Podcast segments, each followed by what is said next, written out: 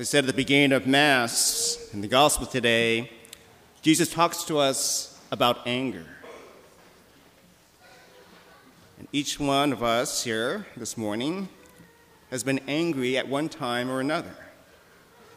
And perhaps many of us might have been taught that anger was bad when we were small, a sin perhaps.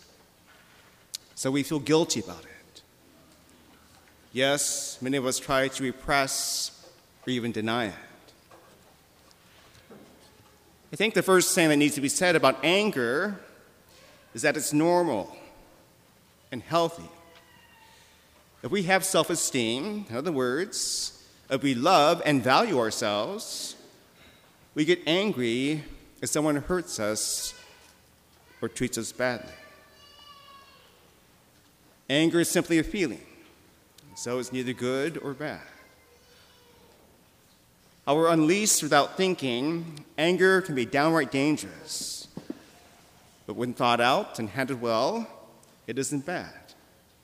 In fact, in its heart of hearts, it's a form of communication. Again, when a husband and wife fight, it's communication. But its opposite, repression, is even worse. Repressed anger can cause self hatred, depression, and what is called passive aggressive behavior.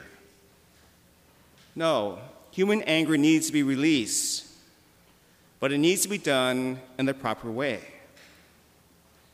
When we fly off the handle at someone, it makes the situation escalate. But when anger is let out in a healthy way, in a planned out way, relief follows. When Jesus says, Do not get angry with your brother or sister, he is not condemning the emotion itself but rather telling us to do it correctly. In other words, once again, to think it out. For there are times that all of us need to be angry. This can be caused by both external, outside things, and eternal, inside things.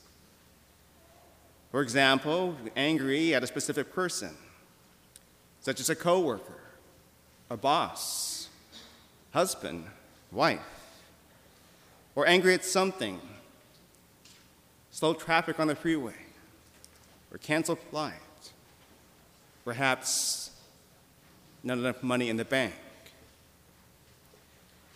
Anger can also be caused by dwelling in the past. In other words, on personal problems. How were you treated as a child by your parents? Bad memories jealousy. But in the end, anger should not give rise to a lessening of love, much less to hate. In other words, you shouldn't hold it over someone's head. It's when anger turns to hostility that it becomes very dangerous. Hostility disguised as anger is deadly, for it can cause us to act out, to suddenly act out.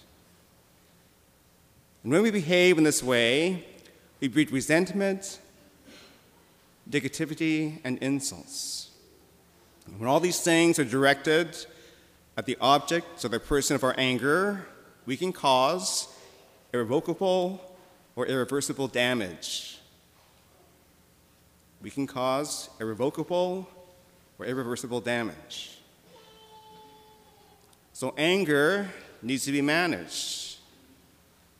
If we find ourselves getting angry too often, we need to look at the cause of it. For the cause might lie within ourselves.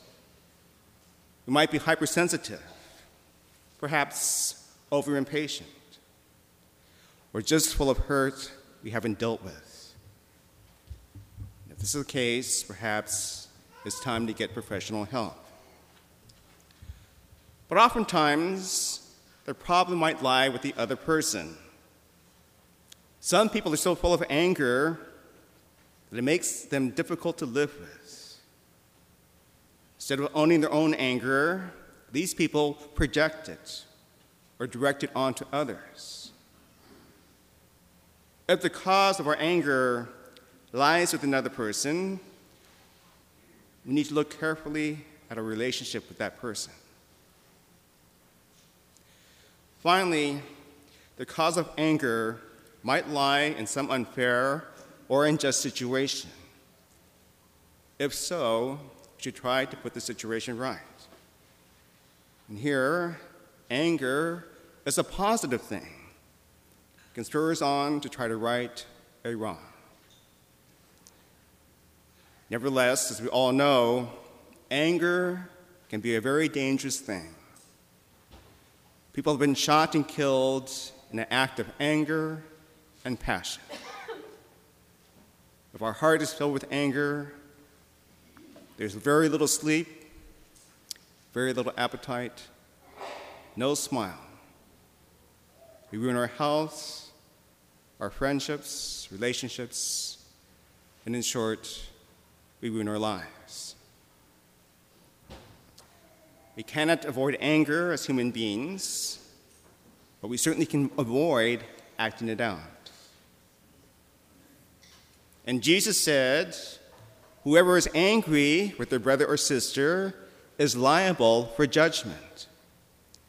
If you bring your gift to God and remember that your brother or sister is angry with you, leave your gift and be reconciled with him or her. Then come and offer your gift to the Lord. For whoever forgives shall be forgiven. Pressed down, shaken together, and running over.